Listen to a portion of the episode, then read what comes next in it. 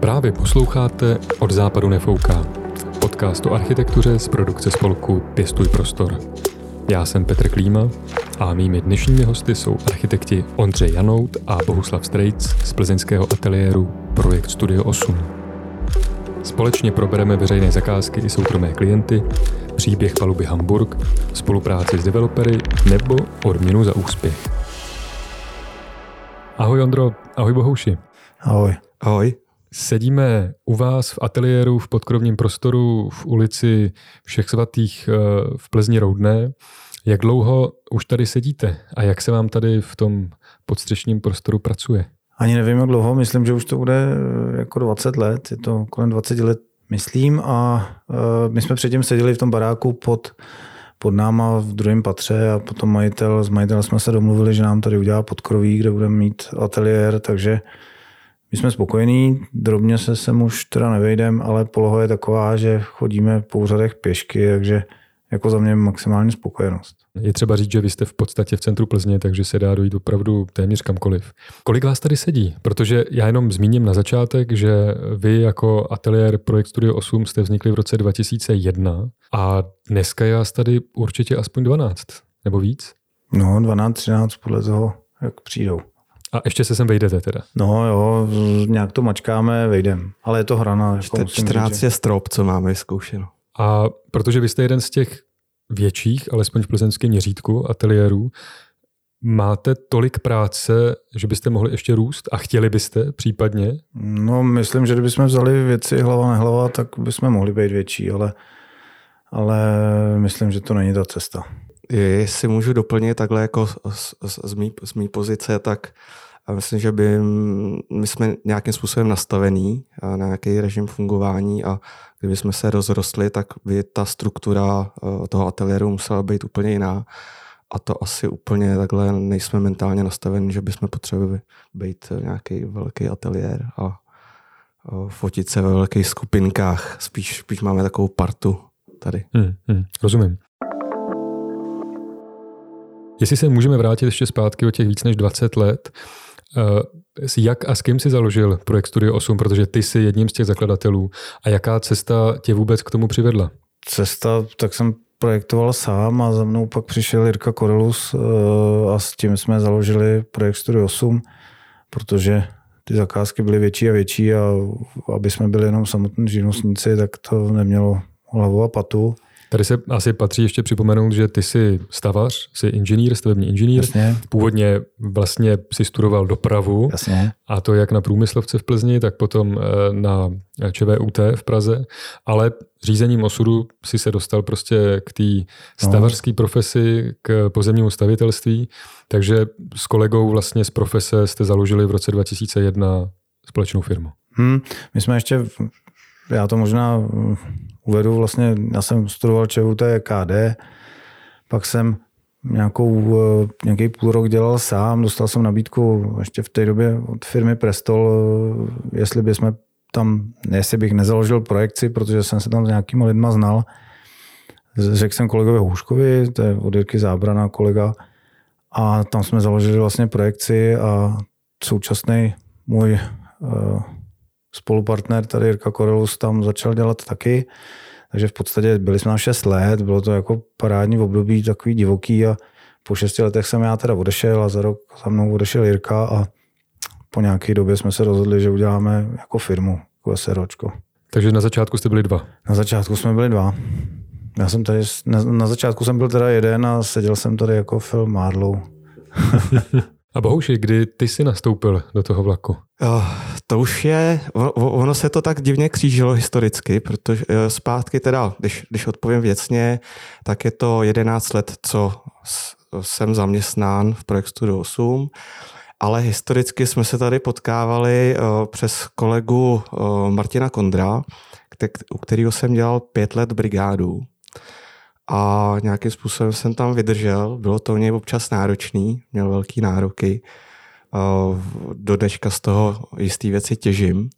A vlastně historicky i tady s klukama spolupracovali a tou schodou náhod, jak se tady prostě ty lidi měnili, potkávali, tak potom po škole jsem se ozval a vlastně um, Ondra nepřemýšlel s Jirkou a řekli jo, tak, tak jsem začal jsem chodit denodenně a víceméně mi do toho hodili jako neplavce do vody a tak nějak jako přirozeně mi dali volnou ruku, co, za co jsem velice rád, že jsem nepřekresoval cizí myšlenky a už od začátku mi byla dána nějaká jako důvěra a postupně jsem se začal nějak profesně rozvíjet. Ondro, když jste byli na začátku dva, dneska je vás 12, možná trošku víc někdy, učil se to řízení takového týmu za pochodu? A jak vlastně to funguje dneska, když ty si zároveň vlastně partner té kanceláře, nějakým způsobem se aspoň z části staráš o její chod, o to, aby všechno fungovalo. Zároveň si ale spoluautor eh, těch návrhů, který v posledních letech došly řady ocenění. Jak, to, jak se to učil a jak to, jak to dneska děláš, jak to zvládáš? No, no, učil jsem se to za pochodu a nevím, jak to zvládám, jestli to zvládám, ale nějak tak fungujeme. To je ta výhodná, ta menší jednotka. No. Jako, říká se, že tak kolem osmi lidí je rozumný, teď je nás samozřejmě o čtyři nebo o pět jako víc, ale ještě pořád, jak se známe a teď to sedlo, tak, tak tohle možný je, ale samozřejmě ta práce, ta jako ten první střed, jako získání té zakázky a, a potom nějaký vlastně dohled na to, aby se to dobře rozběhlo, tak to samozřejmě ten čas jako bere. Těch schůzek je hodně a takže občas celý den jenom chodím, já ne, neudělám ani čáru a pak jsem z toho jako vyřízený, že to mi vůbec nebaví, ale, ale to je život, to, to jako s tím asi nic nedokážu. Takže je to, když se vemu vás dva, teda, tak je to tak, že Bohuž dělá většinu čár a konzultujete spolu ty věci? No, jestli teda, bohuž mi pak asi dokončí, ale v podstatě bavíme se, jak k tomu přistoupíme, nějaký koncept, malujeme si možná tuškou, ale potom jako ta, ty věci, které vylejzají, to je převážně buď Boušou nebo Věry práce, nebo převážně, jenom jich dvou. Jo, takže ty vlastně do toho vstupuješ v té fázi, ale pak už jako neklikáš, na to nemáš už vůbec kapacitu. Klikám maximálně v AutoCADu nějaký koncepční věci a, nebo malou tuškou, ale jinak jako tohle, co jako dokážou, nebo co z nás vylejzá, tak to je jako její díl. Hmm, hmm. Je to vlastně eh, vedení zakázky nebo eh, jistá participace na to vedení zakázky s tím, že od, od studie přes další eh, stupně projektové dokumentace tak se odehrávají u nás, protože máme spoustu specialistů, stavařů, který ty věci v různých stupních projektových dokumentace, dokumentace rozkreslují dál a máme možnost vlastně eh, ty projekty ovlivňovat od začátku do konce a je super, že tady je takový jako úzký kontakt. A možná, že eh, někdy si řekneme i eh, ty věci víc od srdce, než kdyby jsme měli nějaký externisty, tam by to bylo asi opatrnější. Takže se vám nestává, že by vaší studii rozkresloval někdo jiný? No stává, ale to jsou klopotné záležitosti, eh, které ani neumíme moc ovlivnit. Hodně se to stává u veřejných zakázek třeba, ale eh, zase spíš obráceně. Eh, poslední dobu, nepamatuju si naposled, kdy jsme dělali, jako když jsme dodělávali projekt po studii, kterou jsme nedělali my. Hmm. Většinou je to tak, že co si jako vymyslíme, to si i doprojektujeme. Takže jako proto jako extrémně nespěcháme jako v těch zakázkách. Ale musím říct, že eh, projekt, který se dokresloval po architektovi, uh, asi je jeden jediný dobrý. Eh, teď, teď do toho trošku hodím vidle. Jo. A mm, když, když jsme právě nějakým způsobem osloveni na základě nějaké studie, tak se na to sedneme a potom zjistíme, že to má spoustu nedostatků. A začínáme vlastně znova, dělá se studie po druhé a to už je na, na, nastartovaná. Uh, ta... To si myslíš uh, Aleše teďko, Mys, Myslím Aleše Kubalíka. Jo, v, uh, to, jo. To, to, je, to, to, to, to je super projekt, který uh, momentálně už se začíná realizovat, už se koplo uh, do země. Dokonce tady máme za náma kladívko, kterým se poklepávalo nedávno. A jenom jestli byste mohli ještě teda eh, dosvětlit ten kontext. To je projekt, který zpracoval Aleš, respektive Sporadikal, jako studii a vy teda děláte ty další fáze toho projektu, nebo jak to je? Nebo jste to dělali spolu od začátku? Tam asi, tady bych k tomu řekl nejvíc, nejvíc Jirka Korelus, protože on je z Holíšova a v podstatě eh, my jsme neměli úplně prostor v té době, tak jsme Alešovi jako dohodili tu studii a v podstatě jak ta znalost prostředí tam je a oni nemají jako realizační firmu na roz, rozkreslování, tak tam jsme se domluvili, že to jako dokážeme dotáhnout. Takže ten výkop byl vlastně od Aleše Kubalíka a dál ty další stupně vlastně jdou jako s rukou tady. U nás ve spolupráci s Alešem. Vy jste ale s Alešem dělali i další věci. Já eh, se dívám za vás do poličky, kde máte model eh, zázemí u rozhledy na chlumu. A dělali jste ještě něco dalšího spolu? Dělali jsme úpravu Masarykovi koncept i prostor vlastně za centrumem, protože já tady osobně mám velmi rád, když takovéhle věci a hodně veřejné prostory a veřejné věci děláme kolektivně, protože nemám, myslím, že přehnaný jako ego v tom, aby jsme ukázali nějakou jako svoji vizi. Rád na tom spolupracuju, protože si myslím, že že těch víc hlav víc ví a, a tyhle ty důležité věci, když se spojujeme. Když jsi říkal, pardon, když jsi říkal Masarykovi, tak je to Masarykova třída v Plzni Doubravce, jenom pro ty, kdo by, kdo by nevěděli. No, takže na tuhle ty akce se velmi rádi jako spojujeme. My jsme vlastně, jak tady Bohou zmiňoval Martina Kondra, tak, tak my jsme, jak jsme tady s Jirkou začínali, pak se nám přidávalo pár zaměstnanců a pak jsme začali spolupracovat s Martinem Kondrem, protože jsme cítili, že že jako architekt eh, studovaný je potřeba a taky jsme se od něj hodně učili a pak v podstatě přišel přišel Bohouš a pak jsme dlouho spolupracovali a spolupracujeme ještě do teďka s Martinem Zpěváčkem.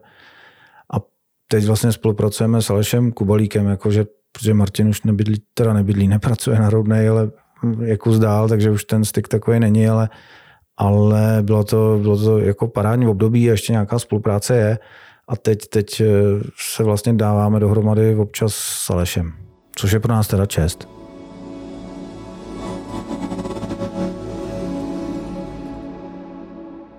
Ondro, já jsem mluvil o tom, že jsi se učil za pochodu řídit tu firmu, ale ty se v podstatě učil za pochodu i tu architekturu, protože ty jsi uh, studoval konstrukce a dopravu na vejšce, ale tu dopravu si studoval i na stavební průmyslovce, kam si nastoupil v polovině 80. let.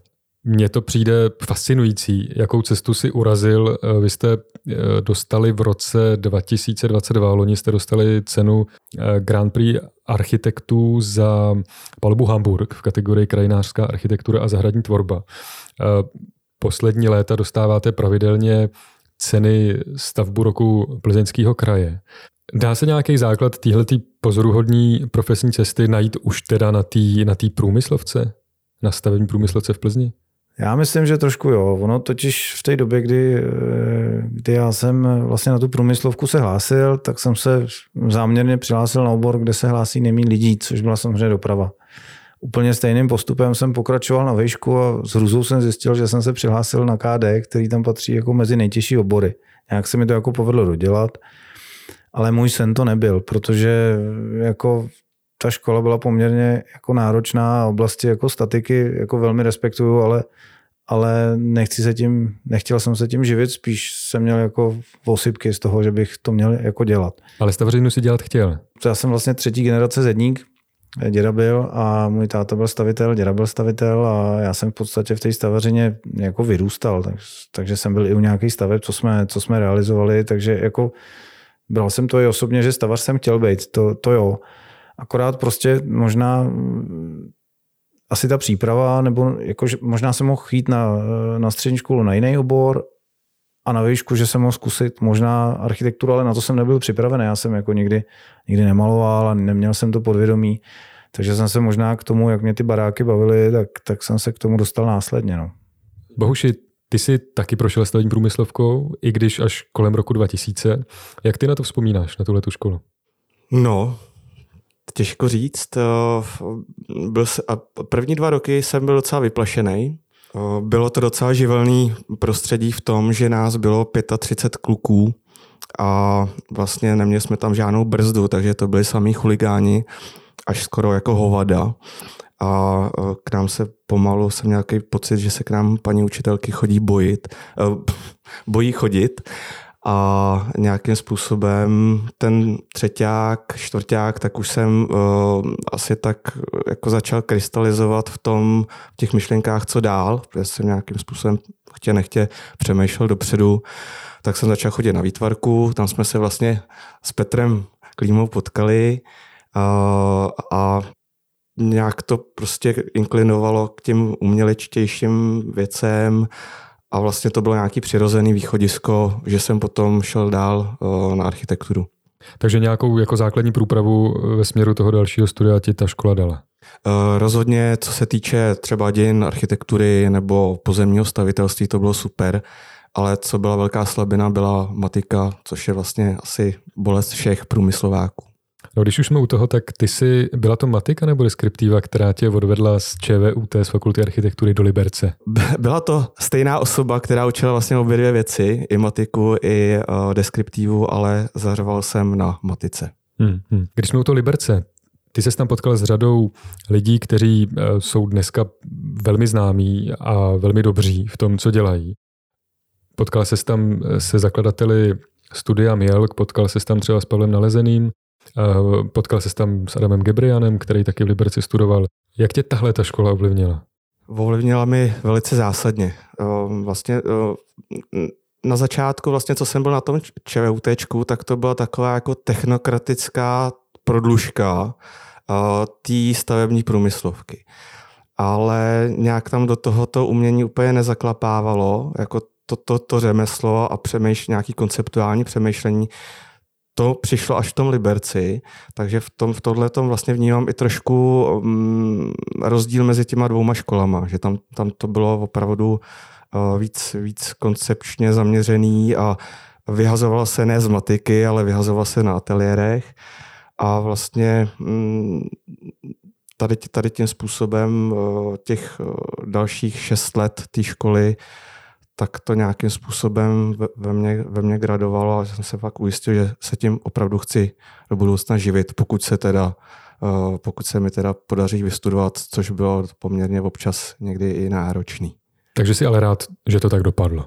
Uh, jsem, jsem opravdu rád, mám tuhle práci, uh, dá se říct, jako placenýho koníčka, i když je to někdy o nervy a je to řehole, ale nedokážu si představit, že bych dělal něco jiného.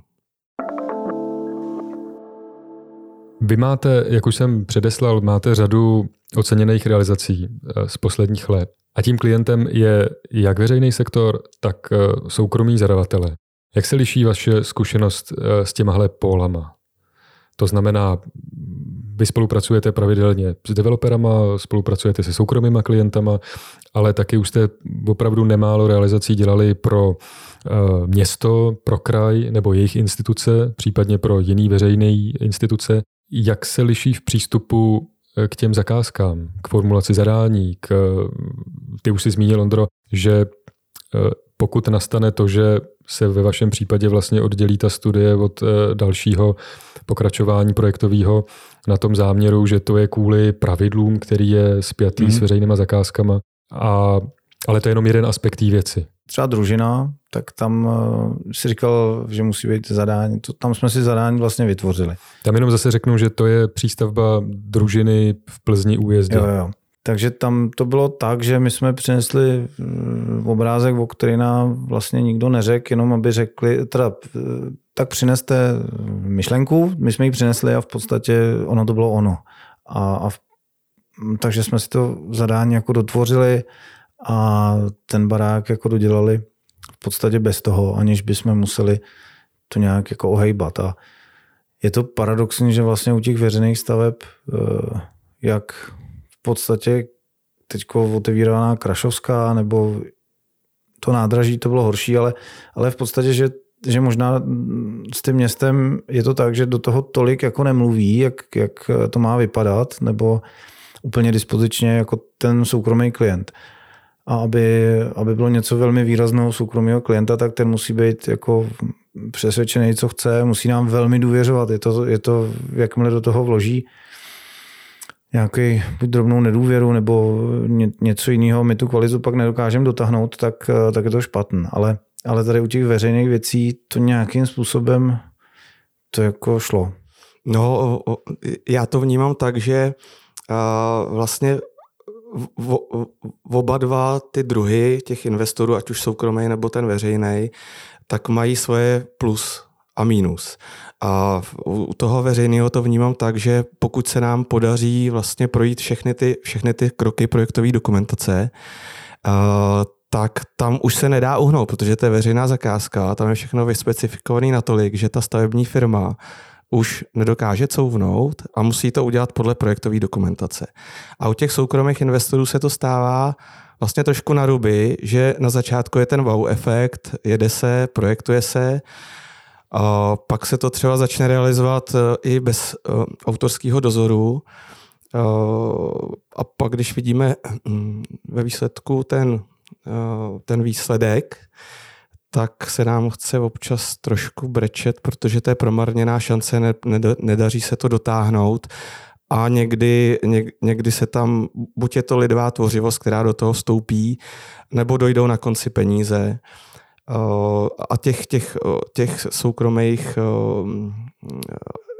projektů dotažených je opravdu jako, když, když to vememe jako v tom, čím se můžeme potom ve výsledku pochlubit, že se nám to povedlo a stojíme si za tím, tak převaž, převažuje paradoxně jako ten, ten veřejný sektor.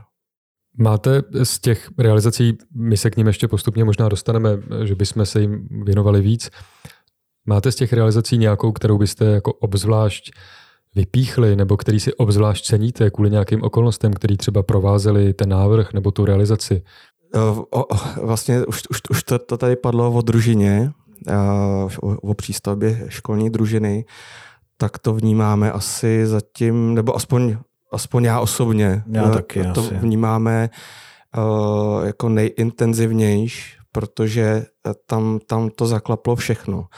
Důvěra investora, což, což byl opět jako veřejný, ve, veřejný sektor, uh, vlastně vo, totální volnost uh, nad tvorbou toho projektu a potom i co se týče realizace, my jsme narazili uh, na super realizační firmu, která to bez problémů dotáhla až do konce a na tom baráku je prostě, na tom baráku není nic odfláklýho.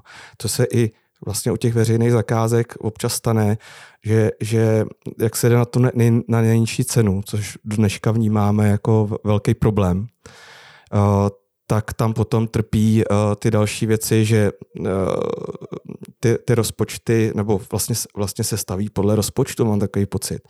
A zpětně se zjišťuje, že uh, teď jste tam neměli tohle, neměli jste tam tohle a pak, pak přijde ten řemeslník a kouká, že to vlastně za ty peníze nejde úplně vyrobit a nějakým způsobem se to, se to snaží všichni jako zjednodušovat a o, trošku ta kvalita stavebních prací o, občas drhne, ale pořád je tam o, nějaký ten drive a nutnost dotáhnout tu, ten barák podle vysoutěženého projektu. Tak, ale, ale někdy to bolí.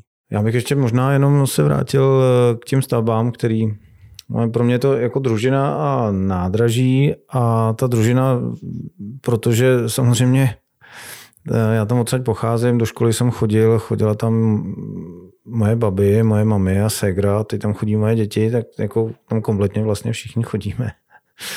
Takže a tam to byla jako taková pecka a ještě jsme tam dodělali, dodělali ten veřejný prostor, který, který tam opravdu jako skoro trochu chyběl dodělat, protože tam vedle i Sokolovná hřiště, takže to jako parádně zaklaplo a nejvíc jako je vlastně, co nás baví, nebo mě je to, že to začínalo opravou záchodků na staré družině z rodinného baráku, která byla úplně příšerná.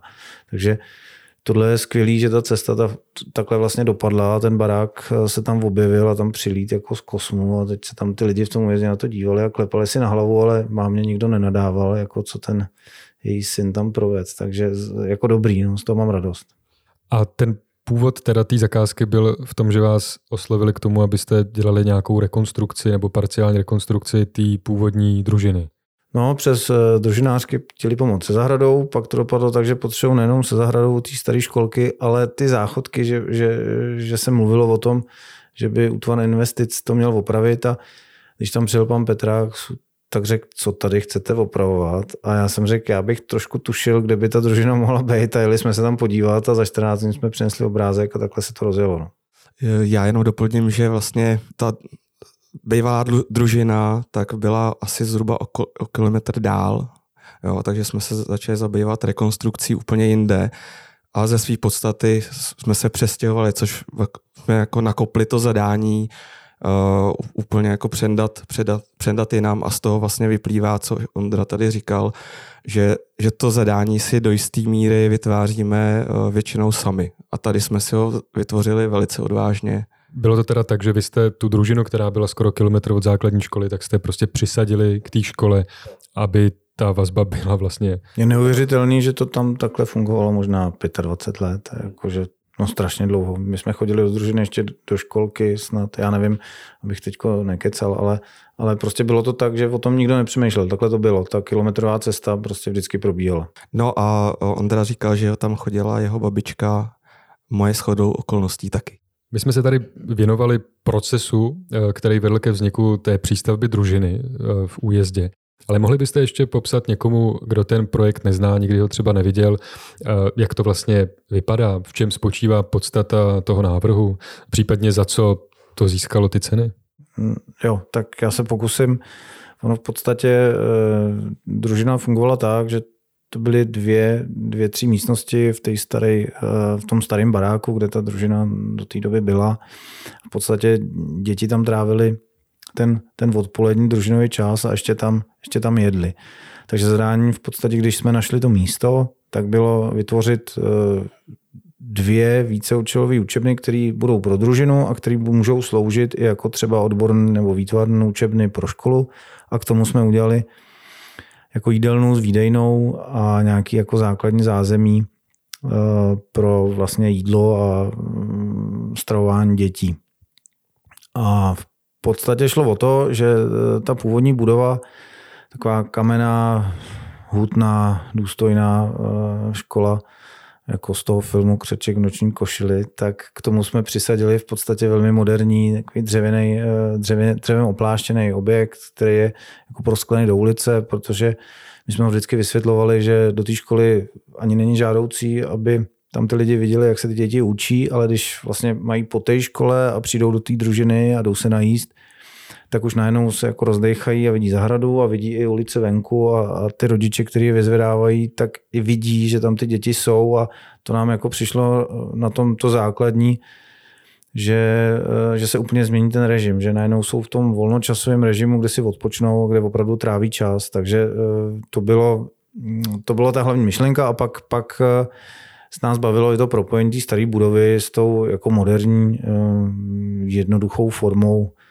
toho zastavení proluky mezi Sokolovnou a tou starou školou. Dokonce máme i zpětnou vazbu, tam bylo velký téma, že jdeme a proč jdeme vlastně do kontrastu takový, takhle masivního mezi tou historizující školou a vlastně tou, řekněme, abstraktní formou, která je po všech, po všech hlediscích vlastně opozitem k té k kamenné škole a byli jsme pozvaní na přednášku, kterou pořádali pro památky CZ a bylo to tam uváděno jako dobrý příklad, tak jak by uh, moderní architektura měla vstupovat uh, vlastně do, do, do, do staré zástavby, nebo je jeden z příkladů, protože těch, těch přemýšlení nebo těch vrstev může být víc. A tohle, tohle vnímali velice intenzivně a pozitivně, což jako uh, ještě prostě mm, dal, dal, další, další pohled, nejenom z pohledu jako architekta, ale i té památkové odborné veřejnosti, tak to nás taky velice potěšilo potom. A měli jste nějakou zpětnou vazbu od těch dětí? Jo, jako mý děti tam chodili a samozřejmě, když máš velký okno do zahrady a můžeš si vyběhnout po ven, tak jako ono, žádný dítě neřekne, že to je blbě. No ale nechtějí chodit domů, prej. to jsou rodiče rádi určitě. No ale paní učitelky. A, to je pravda, to je pravda.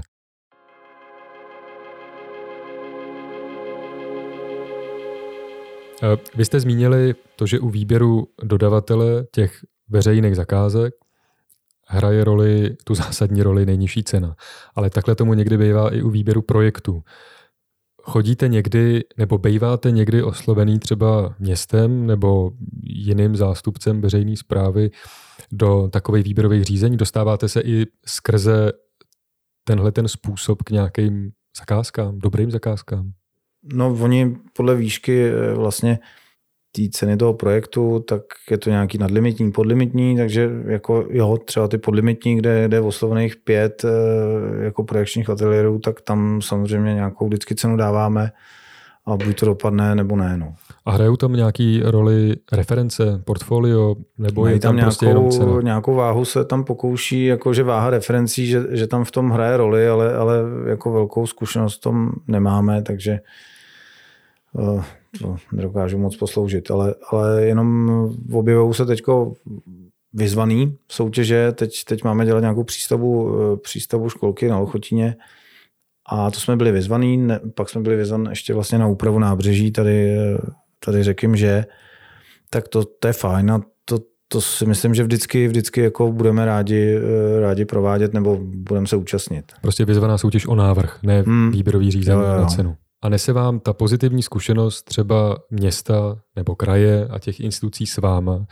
další zakázky, jako býváte oslovovaný do výběrových řízení nebo, jak říkáš, do vyzvaných soutěží, protože už jste ukázali, že prostě takovéhle věci dělat umíte? No, myslím, že jednoznačně jo. A platí to i u soukromých klientů takhle? Chodí za váma, nacházejí si vás, vy máte na rozdíl od třeba některých jiných ateliérů nebo architektů, architektek máte velmi opečovávaný web, věnujete se nějaký propagaci svých věcí na sociálních sítích, vkládáte do toho nějakou energii, vrací se vám pak ta energie v tom, že prostě si vás nacházejí soukromí klienti?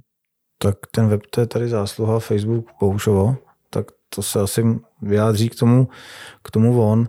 Co se týká soukromých, eh, začínají se nás trošku bát, což je dobře, že, že nepřichází úplně každý. No, já mám takový pocit, že eh, že lidi nechodí a, a teď je ta reakce vlastně na eh, zpětnou vazu od Facebooku nebo přes webovky. Spíš to funguje přes ty sociální sítě.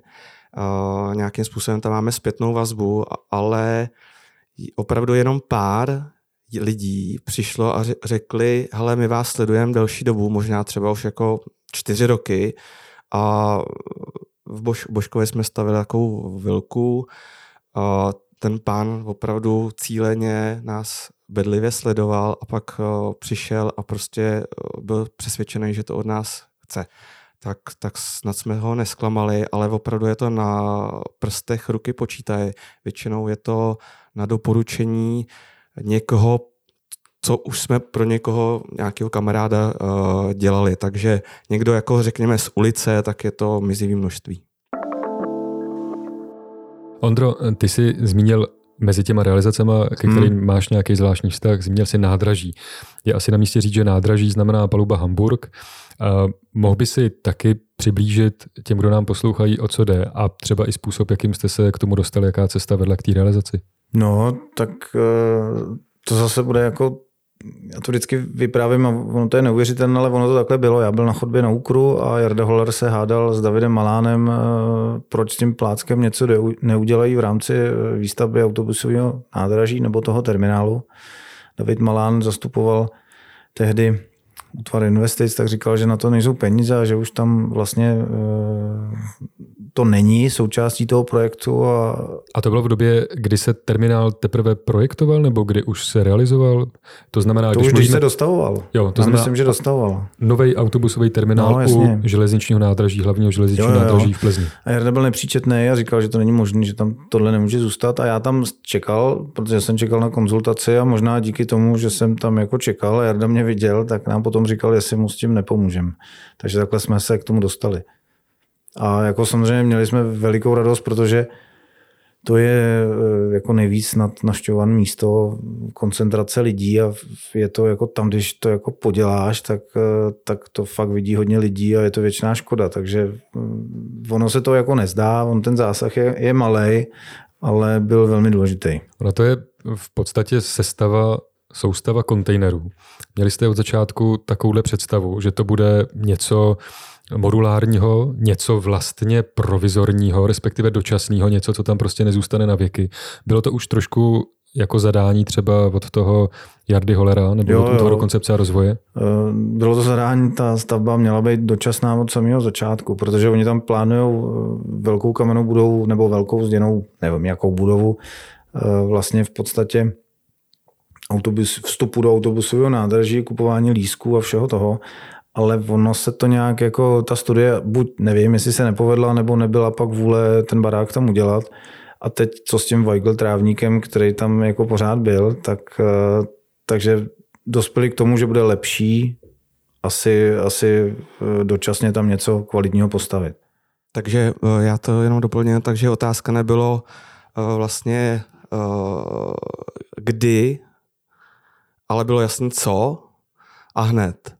A jediný možný řešení bylo postavit tam prostě něco, co, čemu se říká pop-up architektura, vlastně něco, co během chvilky jako vy, vykvete na, na tom místě a, a funguje to. A vlastně ověřuje do budoucna nebo formuluje to zadání pro tu kamennou budovu a nějakým způsobem se tříbí ten názor na to, na to místo, protože jsou to mnohem na, na, nebo násobně větší investice a vlastně to, to zadání je tam velice zodpovědný do budoucna. Takže doufáme, že tam bude ještě něco lepšího, než, než je tam teď ta, tahle dočasná budova.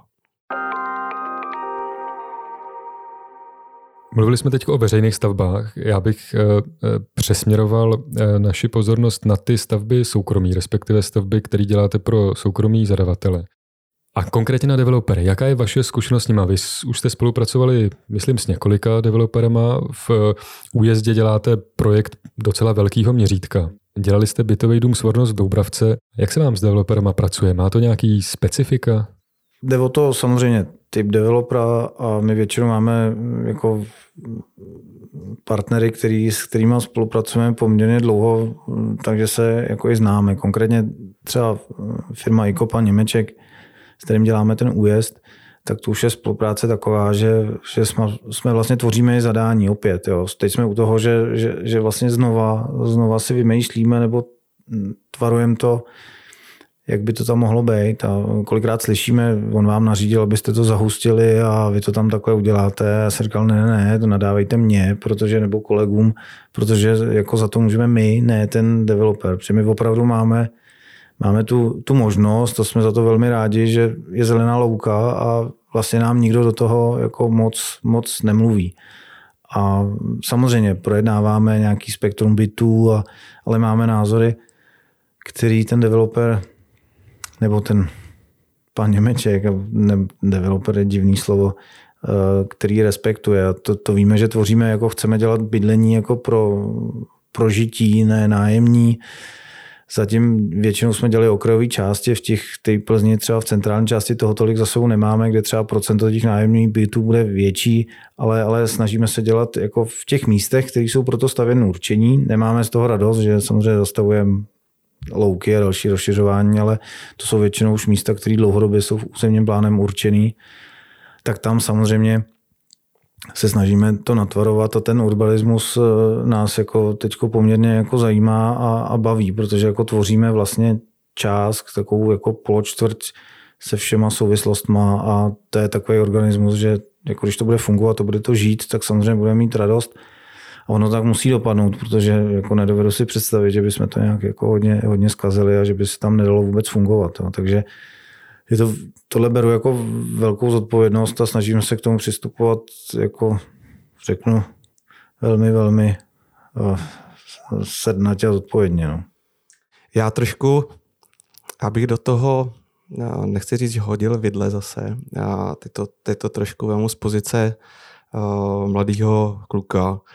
Uh, u nás je většinou jako slovo developer braný jako nadávka, ale myslím si, že za, za, za tím uh, slovem stojí pořád jenom obyčejní lidi, se kterými se dá mluvit.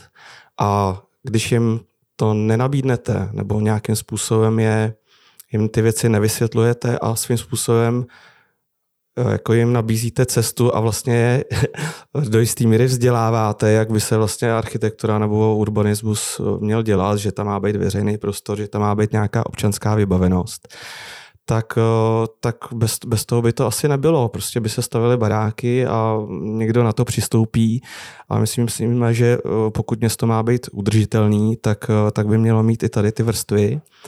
A zrovna firma ICO tak nám dala velkou důvěru, bez který by to vlastně nešlo.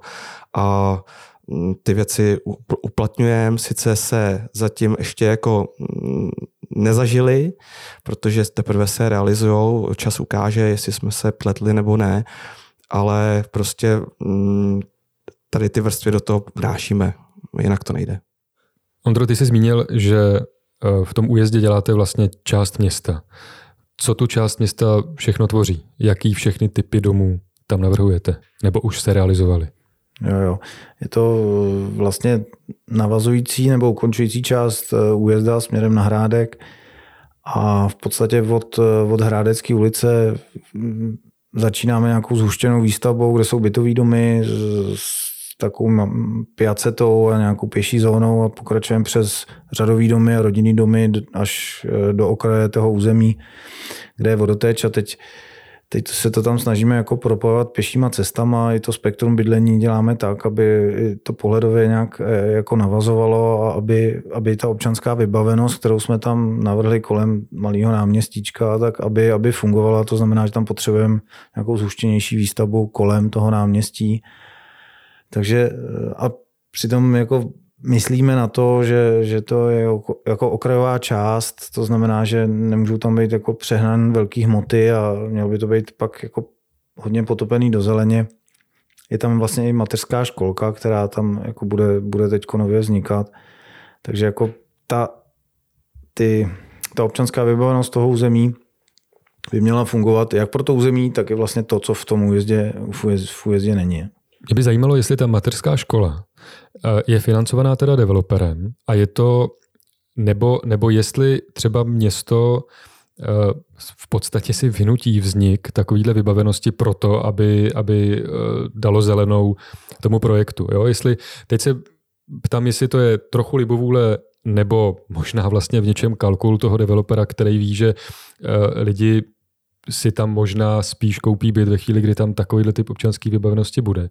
Nebo jestli se město vlastně snaží trošku natlačit toho developera do situace, aby nejenom trošku vulgárně řečeno, jako těžil z toho území, ale aby taky něco přines eh, tomu, eh, tomu okolí, té komunitě, řekněme.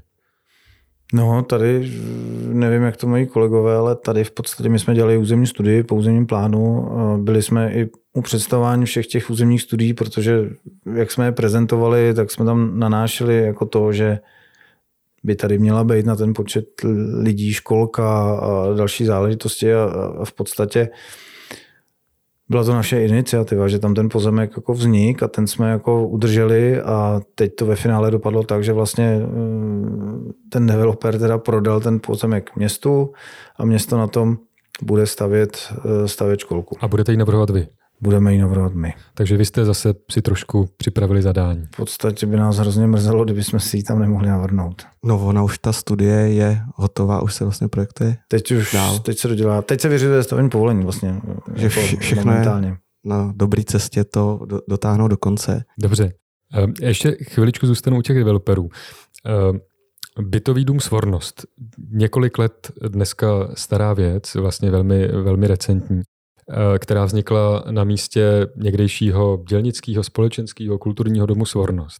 Mě by zajímalo, protože ten, ta bytovka vznikla na místě architektonicky ne úplně špičkové stavby, ale stavby, která měla jistýho génia locí, která byla důležitá pro to místo. A mě by zajímalo, jestli kdybyste se dostali do analogické situace, ale do situace, kde by za vámi někdo přišel, že chce prostě strhnout nějakou existující stavbu, stavbu třeba s vyšší hodnotou, než měla svornost, vyšší architektonickou hodnotou, i když i ta svornost byla architektonicky velmi zajímavá. Dokázali byste říct ne? Nebo dokázali, mě by zajímalo, jestli někde, já vím, že to je velmi jako hypotetická a spekulativní otázka, ale jestli je někde hranice, kde byste řekli ne, tak to už, to už dělat nebudem, to děte jinam. No, myslím, že ta hranice je, tady konkrétně ta svornost byla v takovém stavu, že opravdu zachránit nešla. Tam byť nás víme, že tam ta historie procházela, tak, tak tam bohužel. No. A, a ono i vlastně jak tam byl kulturní sál a hospoda, tak ani to území kolem na to úplně nebylo připravený. Tam, když se, a já jsem to zažil, když tam byly koncerty nebo nějaký i, big beaty a akce, tak, tak samozřejmě celá ta čtvrť eh, dostávala na frak. Takže z tohle důvodu tam jsme si to vyhodnotili, že tohle snesitelný je a, a že má cenu tam něco jako dělat. A u jiných staveb, když by došlo k něčemu, s čím bychom nebyli úplně souzněný, tak rozhodně dokážeme říct, že ne. No, ona vlastně ta typologie toho objektu byla uh, zakonzervovaná vlastně ve své podstatě, protože uh, to území, jak už Ondra řekl, není, uh, nebo podle našeho názoru není jako určený pro tady takovouhle typologii, která sebou nese luk a velký kvantum lidí, protože je to uh, opět nějaká uliční fronta, uh, kde jsou rodinní baráky, trošku nějaký bytovky a tam jsme si opravdu nedokázali představit, že by um, tady ten typ objektu byl nějakým způsobem jako rekonstruovatelný a samozřejmě se vždycky poměřuje poměr výkon cena. Uh, určitě by to šlo, ale za totálně nesmyslný uh, jako náklady a zbyl by z toho vlastně možná takový fasádismus, jak tomu posměšně architekti říkají, že by se to vlastně celý vykostilo a dovnitř by se nadspaly nový střeva. A teď je otázka mm, vlastně, co, co by z toho vzniklo, možná by to bylo legrační. Rozumím. Když děláte pro developery, nebo i když neděláte pro developery, ale u té mm, vlastně činnosti, kterou děláte ve velkém měřítku a opakovaně se to trochu nabízí, jak se bráníte tomu, abyste nesklouzli do nějaké rutiny? Jo? Protože na jednu stranu samozřejmě je racionální používat nějaký uh, vyzkoušený řešení, nějaký, který prostě, kde nemá smysl se pokoušet něco vymýšlet za každou cenu nově, ve chvíli, kdy to funguje, možná u dispozic. Jak se bráníte tomu, abyste nevstupovali opakovaně do stejné řeky, abyste pořád si udržovali nějakou čerstvou, čerstvou mysl, abyste byli pořád přístupní nějakým novým řešením? A s tím souvisí otázka, jak často si můžete dovolit experimentovat ve vaší práci?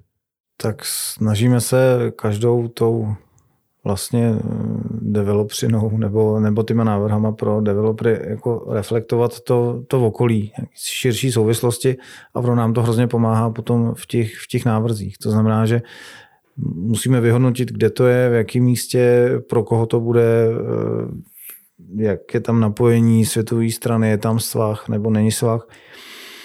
A tohle všechno, když si dáme jako dohromady, tak krystalizují, nějaké jako základní, základní myšlenky a potom samozřejmě uh, i ty trendy v tom bydlení, jako velikosti bytů, ne, ne úplně, ale samozřejmě jak je mým peněz, tak ty byty se zmenšují, což se nám jako moc nelíbí. Teď je zase trend, který já s ním teda souzním, že, že v podstatě se vytváří loďie velikosti jako menších, menších místností, což, což jako je všechno asi v pořádku, pro to bydlení fajn, kort jako v, blíž centru měst, tak eh, zatím tu únavu nemáme, protože my to vlastně střídáme s těma veřejnýma projektama, což je taky jako obrovská výhoda. Představa, že bychom dělali jenom, jenom pro ty developery, tak by to bylo jako peklo. To teda musím říct, že to by nás asi ani, ani, ani, ani moc nebavilo. Ondro, když mluvíme o stavbách pro bydlení, ty bydlíš v domě, který jsi si sám navrhnul. A není to úplně standardní dům, je to úprava někdejšího hospodářského dvora, je to v podstatě sdílený bydlení, protože tam bydlí tři rodiny eh, v místě toho bývalého dvora, plus ještě jeden eh, obyvatel, který tam žije v tom původním obytném stavení. Jaký zkušenosti ti to přineslo vlastně v navrhování třeba jiných obytných staveb nebo rodinných domů nebo nějakých rekonstrukcí. Mě by jako zajímalo uh, jednak to, jakým způsobem architekt si navrhuje dům pro sebe a pro svoji rodinu hmm. a uh, jakým způsobem pak tyhle ty zkušenosti otiskuje do těch dalších projektů. A kdybych to měl ještě úplně přesítit otázkama, tak bych se tě zeptal vlastně, jak to celé vzniklo a uh, jak to, jak to probíhalo, i ta domluva třeba s těma dalšíma aktérama v tom místě čím začnu? Já asi začnu tím, jak to, jak, jak to vzniklo. My jsme se ještě s dvěma kamarádama mm, ten naroudnej se vraceli eh, z fotbalu, dali jsme si tam pivo, říkali jsme, že vlastně nemáme vlastní bydlení. Tak já jsem se, a teď jako nekecám, já jsem se druhý den podíval ráno na inzeráty a byl, prodával se tam výrazně zlevněný statek v Bukovci, takže jsem okamžitě volal a říkal jsem si, to je možná znamení. Takže jsme tam jeli, nakonec jsme se po velmi klopotně, což jsou další příběhy, dostali k tomu, že jsme to, že jsme to koupili. Koupili jsme to tří dohromady a udělali jsme z toho dvojdomek a samostatné bydlení. S tím návrhem mi pomáhal jak Bohouš, tak i vlastně Martin Zpěváček eh, ještě u, na začátku toho projektu. Já jsem si dělal vlastně vlastní dispozice a pak i nějaký jako interiér a, a nějak ten, tomu svýmu domu jsem se věnoval a co mi to přineslo je, že jako stojí za to být odvážný, že, eh, že mi to pořád baví, když slezu, eh, vyspím se a přijdu do obyváku a vidím celou prosklenou stěnu na, na Beronku, tak prostě každý den je to trochu jiný a je to prostě skvělý v tom, že člověk se nemá bát eh, si tam tu radost udělat, i když může názory, jako, že tam budou ztráty a že prostě takovýhle nesmysly. Eh, Myslím, že to je na sever, to prosklení. Je to na sever samozřejmě, ale je, je to velký a je to paráda. Prostě teď máme nově i psa, ten pes sedí u té stěny a kouká ven. No. Bohužel i štěká teda, ale, ale, ale je to dobrý, i, ta, i jeho ta, ta, ta stěna baví. A, takže jsem si ověřil, že, že stojí za to se nebát. No. Jako být odvážný a, a funguje to a všem lidem to tady říkám, když, když my teď domů úplně tolik neděláme rodinných, ale vždycky každý říká, děláte to pro sebe, mějte z toho radost a i nejdívočejší myšlenky nám říkejte, aby jsme to tam mohli jako vmalovat, když to vyhodnotíme, že to je správně, aby vás to bavilo, že děláte si to jako pro sebe. Vždycky říkám, že nejhorší počet, pocit je dodělat barák a v podstatě zjistit, že se mi moc jako nelíbí. No. To bych jako nechtěl zažívat. To se ti nestalo, evidentně. To se mi nestalo, no. To je skvělý. Uh, tak jo, Kluci, já vám moc děkuju. Děkuju Ondro, děkuju Bohouši, ať se vám daří. Děkujem. Díky. Děkujem za možnost promluvit. Já jsem Petr Klíma a tohle byl podcast o architektuře Od západu nefouká. Dnes s architekty Ondřejem Janoutem a Bohuslavem Strejcem z kanceláře Projekt Studio 8. Všechny díly podcastu najdete na webu Pěstuj prostor a na obvyklých podcastových platformách a v aplikacích. Naslyšenou příště.